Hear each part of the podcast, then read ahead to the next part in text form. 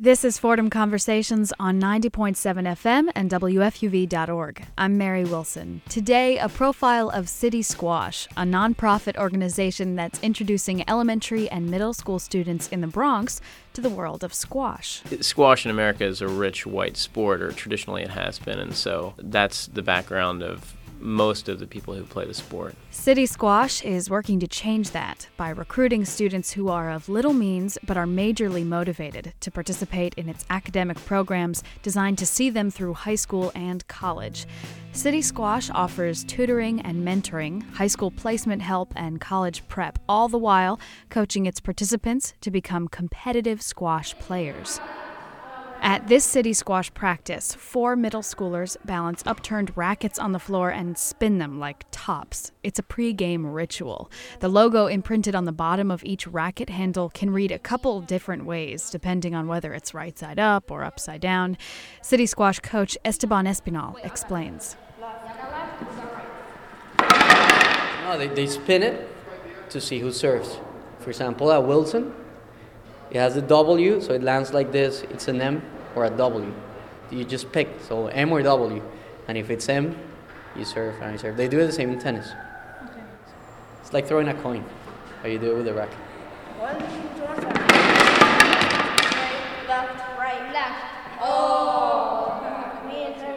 Squash is a sport of skill, but every game begins with this play of the odds. Winners get the first serve, losers play at a slight disadvantage. The students in this program are all playing at a disadvantage. They're growing up poor in the inner city. Here, access is rare to the education and employment opportunities which are often necessary to choose a life that doesn't require government assistance or land you in jail. Tim Wyant is the executive director of City Squash. He launched the organization in 2002, but his history with squash goes back much further when he was a young athlete who found himself on the inside of the members only world of squash. I grew up playing at the Cincinnati Country Club. So golf, tennis, squash. It was in a nice neighborhood, uh, a suburb of Cincinnati called Hyde Park. When I would travel to the East Coast to play tournaments, I would um, get to know a lot of other junior squash players. They all had the same background as I did. They played at country clubs and prep schools and university clubs and cities. So I was always struck by the fact that the game was played by such a limited subset of the population. You couldn't help but notice that because I played other sports, of course, soccer and and basketball, tennis. I played all sports growing up, and it was noticeable that only in squash did all the kids look like me and come from backgrounds like me.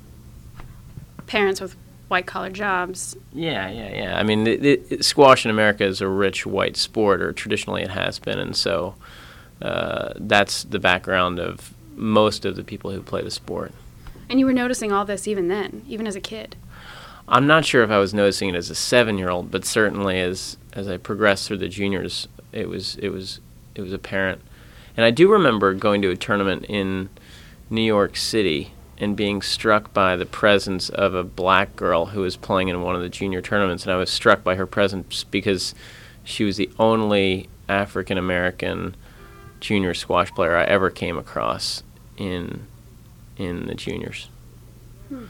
So that that that that was noticeable, and it was obviously disappointing that there that there weren't more players from different backgrounds playing the sport. City Squash is part of the larger urban squash movement, whose mission is to bring players of more varied backgrounds to the sport. The National Urban Squash and Education Association has eight member organizations besides City Squash. Each one is based in an inner city. Each one offers a combination of programs meant to provide economically disadvantaged children the athletic and academic support they need to be competitive applicants to elite high schools and colleges. Urban squash is a big idea for two reasons. One is that it's very new for squash, that this sport would be open up to a larger cross section of the population more broadly, it's a very effective means to combat the disparities between rich and poor in the United States. It's a great it's a great model for giving kids from communities like the Bronx a chance to get an education and improve their lot in life. it's a small movement, relatively speaking, urban squash. There are only nine programs in the country now, and we only serve collectively a thousand or two thousand kids around the country. But we do a really good job of making a difference in their lives and giving them more opportunities. So I was very struck then and now by just how effective a tool it is to try to to serve the poor. Can you line up the average kid who would play squash with you back in Hyde Park Mm-hmm. and a kid who plays squash at City Squash today who lives in the Bronx? the kids who played squash in Hyde Park and communities in Greenwich and uh, Philadelphia that I got to know as a junior squash player were the, the sons and daughters of doctors and lawyers and business people. And the students in our program here live in the Bronx. Many of their families live with government assistance, are on welfare. Many of our students have parents who have spent time in incarceration. From a socioeconomic point of view, the experiences of the kids growing up playing squash that I knew versus the students who we serve, the differences are significant. For a game, to play squash, you can't go to a basketball court on the corner. Mm-hmm. Where are these kids going to, to play a tournament? Because squash is played at country clubs and prep schools and university clubs, city clubs, the, the very experience of playing the sport exposes our students in city squash to communities that they otherwise wouldn't be exposed to, and those communities are defined by, um, well, they're they're affluent communities that are populated by people who are very well educated, and so the experience of playing squash for our kids exposes them to a world very very different from their own world, and and what I think it does is it gives them a little taste of what they themselves can enjoy if they work hard and set their minds to achieving their goals. So if they if they do better in school, if they work hard as squash players, they just might have the opportunity to win a scholarship to prep school. They might have the opportunity to go to a four-year college and to someday be in the same opportunity as or in the same place as the people who they've met through squash. What are some of the services that you provide the kids who are who are participants beyond squash practice? Uh, a lot. The two pillars of the program of City Squash are squash and academics. So about half the time that our students spend with us is spent in the classroom. They have homework help, test prep, literacy. We have a book club. It's not good enough. It's it doesn't do enough to simply show them this other world and to introduce them this sport, which will expose them to institutions of higher learning and that sort of thing. Coupled with that exposure and the experience of playing the sport, there has to be the support to actually become a better student so that they can prepare to go to good high schools and colleges. Does 7 times 31 equal 31 times 7? At one of the after school academic sessions at Middle School 45 in the Bronx, City Squash staff member Maggie Roth supervised a room of 15 City Squash students. Some had their heads propped up with their hands and they completed vocabulary drills. Others were tapping on computer keyboards. One student was perfecting his origami craft. He hadn't gotten it quite right that day in class, he said. After seven hours of class, these kids have to sit in this warm classroom for another two hours until squash practice begins at 5:30. But Roth says these kids are motivated by more than what comes at the end of the day.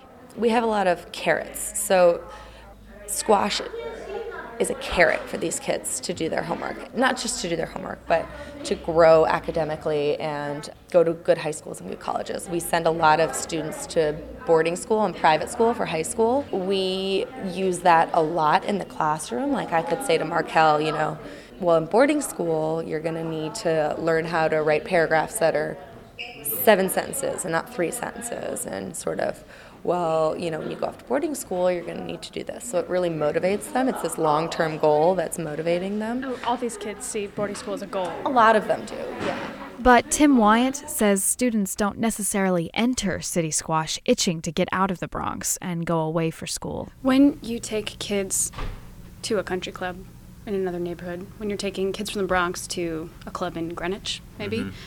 has there ever been a point where you've seen a kid whose perspective went from, you know, around here, just mm. it, where the limits of their perspective was just like the outer edges of the Bronx, and just saw it expand like right before your mm-hmm. eyes? I'd say it's a pretty gradual process. It's not a process that happens in an instant. And that speaks to the values of urban squash in general and also of city squash in particular. We begin working with students in third grade when they're as young as seven years old and don't finish working with our students until they graduate from college. So you're talking about years and years of our investment in them. And it's over the course of those years, hundreds and hundreds, if not thousands of hours that that they're involved with our program that the lessons are being learned. So I wouldn't say that there that there's a single moment, but I would say that I'll never forget the first tryout that we had. This is in 2002. We had sixth graders from MS 45, which is across the street from Fordham. We had 32 kids try out that year, and we walked through the gate at Fordham on Bathgate Avenue. And once we'd gotten through the gate, the campus opens up, and there's this beautiful quad. And all these kids were amazed to see so much grass. They were like started to run on the grass and they were just like so excited and so, where are we? You know, what is this? And meanwhile, these are kids who live right here in the neighborhood next to Fordham University, but they'd never they'd never actually been on the campus, so they'd never really seen a college before. And that moment in and of itself was special, but what's more special is that that they can go there all the time, that they walk onto that campus and it doesn't become a novel experience for them to see what a college is like, but that it becomes familiar to them. So th- sure, there are those moments. We've we've been to wonderful colleges. Our kids have traveled all over the New York area, all over the country. Some of our kids have even traveled abroad. Um, and in all those experiences, they're seeing things that they never would have seen. But it's the it's the number of times that they have those experiences. It's the amount of colleges that they see, the number of people who they've met who've gone to college, the number of people who have totally different backgrounds as, as theirs that makes our program effective. Have you seen a kid whose life has really just hopped onto a different track because of their involvement in this program? For sure. I would say most of our kids' lives have hopped onto another track because of the program. But but there are there are some examples that are especially striking. We have a student named Jesse Pacheco, who joined our program in 2003 as a sixth grader. Since joining the program, she won a scholarship to a wonderful boarding school in Newport, Rhode Island called St. George's, which is where Howard Dean went to school. She, about two weeks ago, found out that she is going to be accepted to Cornell University. That's, that's a pretty amazing thing because without the program, there's a pretty high degree of likelihood that that's not where she would have ended up. Mm-hmm. Just because she wouldn't have had the resources that you guys could extend to her family, she wouldn't have had a chance to work on a skill, she wouldn't have had extra tutoring. I think I, I think all the above. For one thing, she's a fabulous squash player. She's one of the best squash players in the country. She became as strong as she is because she's had the opportunity to be in our program. So that certainly helped. She was recruited by Cornell to play squash there going to a college like Cornell just isn't a realistic option for kids in the Bronx. It just it doesn't really happen.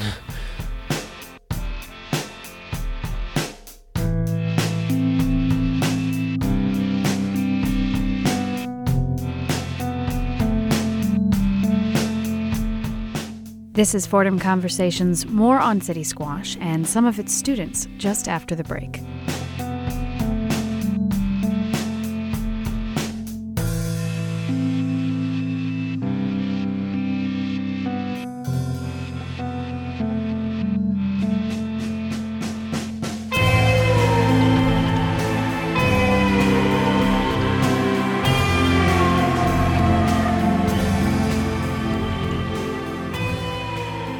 This is Fordham Conversations on 90.7 FM and WFUV.org. I'm Mary Wilson. City Squash combines athletic training and academic support to help carefully selected students in the Bronx become competitive applicants to elite high schools and colleges. The nonprofit is part of a larger nationwide urban squash family that includes sister programs like Street Squash in Harlem, Squash Smarts in Philadelphia, and Squash Busters in Boston. Here's Executive Director of City Squash, Tim Wyant. We think about what we're doing primarily in terms of education and access to college. So our focus is not in giving our kids the opportunity to make a lot of money.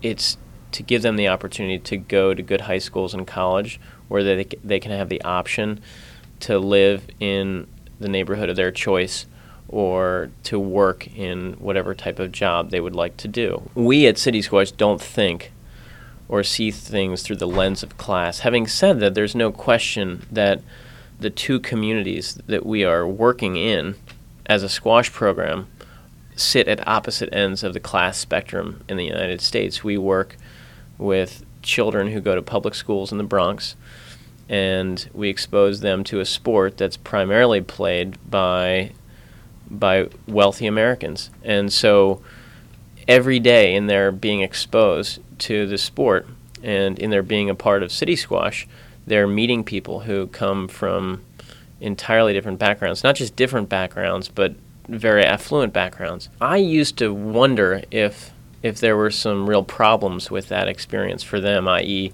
if they would become more cognizant of their class because of their exposure to the upper class. I think it would be naive for me to think that there's not some of that going on, but primarily the effect has been very positive for our kids because they don't think of things in terms of money when they go to the suburbs and spend the night with a family in Connecticut, uh, they're just excited to be in a beautiful place and to be able to run around in a yard. And when they're mentored, they're they're excited about having mentors not because they happen to come from money or have a lot of money. They're excited because their mentors care about them and spend time with them. Every time I learn something new about this program, you just mentioned it. When I first learned that kids would spend the night with a family that wasn't in the city, they'd get a yard. It's like the program has been engineered to fill in all the gaps of the experience of a kid who's been growing up poor and in the city. And I, I guess I want to know what kind of meticulous thought has gone into that. Well, we were modeled after Squash Busters in Boston, and so that's where the basic framework for City Squash came from. We've stolen a lot of ideas but I think it comes from the basic notion that you look at where the deficits are in the lives of our students in communities like these. You look at what they're not getting and you try to fill in the gaps. And so you just do it any way you can. If they don't have as many positive role models as they need, you give them positive role models. You match them up with mentors. If they if the food that they're eating in school isn't healthy, you introduce, or at home, you introduce a nutrition program to them. None of the none, none of this is rocket science. We're just identifying problems that are widely understood throughout our society and try to try to you know address them. It's not rocket science, but it is it is impressive that you guys are fundamentally looking for solutions in a place where it's really easy to feel defeated. It's really easy to feel defeated in an inner city. I'm wondering if maybe students who are involved, families that are involved, are able to kind of tap into that positive, um, driven by solutions thinking that you apply to the problems in a student's life. Does that make sense? Yeah, and I, I think that the families do respond. I think the kids respond as well. Every morning we have optional practices before school at 6:30 a.m. The kids do not have to come. If they don't come, they are there are no consequences whatsoever. But every single day, kids show up for this practice. It could be 10 degrees outside. There will be kids waiting on the corner of Bathgate Avenue and Fordham Road, ready to practice. Why do they do that? These these are kids that society, in a lot of ways, has discarded. Kids who many think don't have a chance, and yet not only are they getting up, but their parents are waking them up and feeding them breakfast and getting them to this to this street corner at 6:30 in the morning so they can train for an hour. And that's pretty inspiring. It reminds me that if you invest in kids that they will respond. The other part of this is that that we are we are now and have always been a program that that focuses on individual kids and we are not we don't want to become too big as an organization to the point that we lose our focus on trying to make a difference in every kid's life who is in our program. So we only serve 120 kids, and we have a staff of eight full time who work with those 120 kids. And so we invest a lot in them. But that's our mission, that's our philosophy that it's better to invest a lot in a relatively small number of kids because then the the impact that you can have on them can be transformative. That you'll be able to see at the end of the road real examples of how the program has made a difference in their lives. My, my name is Karina Lazaro. I'm in sixth grade and I'm 11 years old. I've been with City Squash for two years. Karina heard about City Squash when Tim Wyant came to her fourth grade class to talk about the program, so she tried out. And then I made it. Well, my coach says I have a natural swing on squash, so I guess that's a good thing.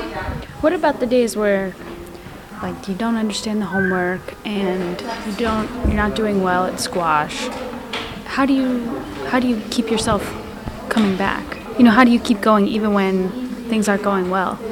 Well, I ask for help in the office. On Tuesdays, I have tutoring. When I have squash problems, I ask one of my coaches. So there are always a good amount of people around to help you out if you need help. Yeah, there's a lot of people in the office. So you've brought up that you can only serve a few kids at a time. I was I sat in on a tutoring, kind of an after-school tutoring session at MS 45, and I was talking to the um, staffer there. She said, "You know, I did struggle at first with the fact that we're not helping kids who come from the bottom of the barrel. We're helping kids who are already doing well in school, who have good, um, good behavior." I'm wondering if you struggled with that at all at first. I did I did struggle with it at first, but what we found quickly, what we found out quickly was that our investments in students who weren't willing to work hard were not paying off. In other words, that we would take a chance on a kid who didn't always come to practice or who didn't give his or her all at the practices that were attended. But a year or two later, that student would often be out of the program because because they quit or there just wasn't the interest level. What we found here, given our program the way that it's set up, the only way we can be successful is if we work with kids who are motivated. That's not to say that students who don't make our program, who lack motivation, who happen not to be talented athletically, that they're not that they shouldn't be invested in, that they aren't worthy of the support of our communities and schools and other after school programs.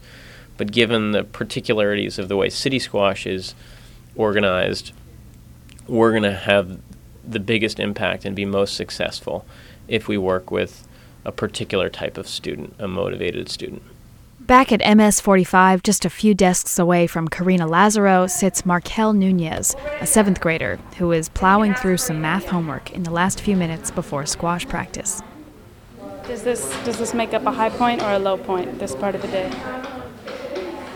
Um, high point. Really? Yeah, this part of the day. Why? Because playing squash is fun. But you got to do homework in order to play squash. Um, yeah. Still fun though. How long have you been playing squash for this program? Um, since last year. Is there like a high point of your time playing squash where you like remember a game you won or something you learned? My high point during playing squash is when I win or when I like I play really hard and it's a close match. Even if I lose in some matches and I tried my hardest, I still it still feels like I won because I tried so hard. Guys, why don't we start packing up? Fordham University students who volunteer as tutors linger right behind the city squash students crowding the doorway. A few minutes later, the middle schoolers will be escorted to the Fordham courts across the street. Tim Wyant says Fordham's support is crucial. It's just very exciting that people have gotten behind the work that we're doing. Fordham University has students in our program on their campus almost every single day, year round. That the university believes in our kids and supports our program that way is incredible. And the same is true for the many other schools and universities, clubs in the New York area and beyond that have made the work that we do possible. If, if there weren't places like Fordham, we would not operate, and our kids, kids like Jesse, wouldn't have the opportunity to go to places like Cornell. Do you ever think back to playing as a junior squash member and thinking that maybe this sport back then would take you to this place right here? well, I never would have guessed back when I was a junior that I would be doing the work that I'm doing now. I, I for many years I'd been interested in doing work that related to issues of social justice, but I never would have guessed that I'd be doing this work. But I will say that now when I go to junior squash tournaments, I'm so amazed by the diversity of the squash players that I see. Turn, kids from our program, kids from urban programs in other cities, and also kids who who aren't from any urban program. There are just more kids playing squash from different backgrounds and different ethnicities. It's a very striking difference from from what I saw back when I was seven years old, going off to my first junior tournament. For people who are interested in social justice, I would like to be able to apply that dogged pursuit of a solution in a situation where it's easy to feel defeatist. Mm-hmm. How would you advise them to get started?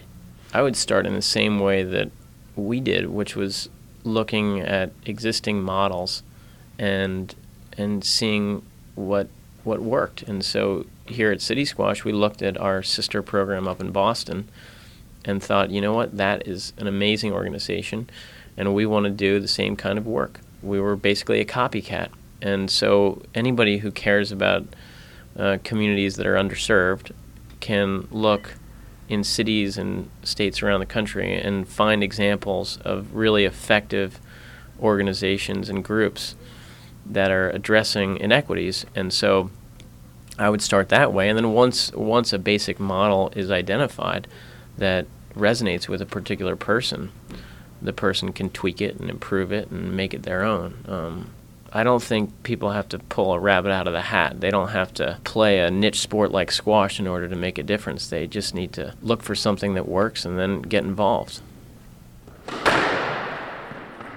Back at the university courts, the long day is almost over for City Squash students. Their coach today is Esteban Espinal.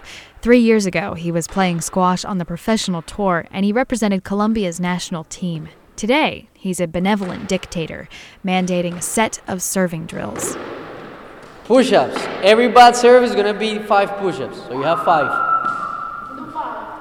No, yeah, five. Good ones. What do you think? That's good? What do you think? That's good? Espinal says. And then from across the court, another half hearted serve. Five push ups. This drill trains the player's strength and precision, but that's only part of the necessary skill set. Squash, Espinal says, is a game of careful plotting. They call it like chess, but a more physical, you know, like you have to like just it's a lot of strategy. Like in squash you have to be very very smart. You have to think a lot, a lot. Because many of them just they just hack the ball uh, as you've seen, like all over the place and you're like saying like what is what, what are they doing? Like it, it doesn't look that organized. Okay, but once you you see the better players, it looks very organized and it's just like straight on the wall. And it looks very like the movements and the, where the ball is. With these kids, it's almost like the ball is going all over the court, so it, it looks like a little bit messy. So it's trying to get them like really organized. When the students finish their drills, they'll go back to playing matches. Any excuse to spin their rackets and play the odds oh, again. They, they love that part. And they get to throw their rackets, so they love. It's gonna be me and him though, and y'all two. Spin whoever gets the same. Whoever gets the same one plays each other. Ready?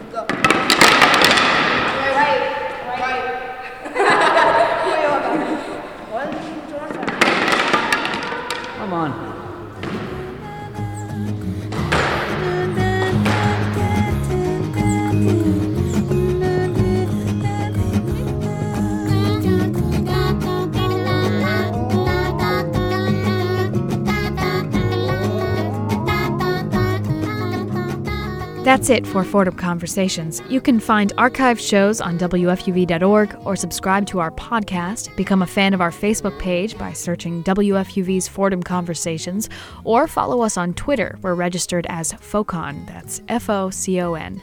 Robin Shannon will be your host next week. For Fordham Conversations, I'm Mary Wilson.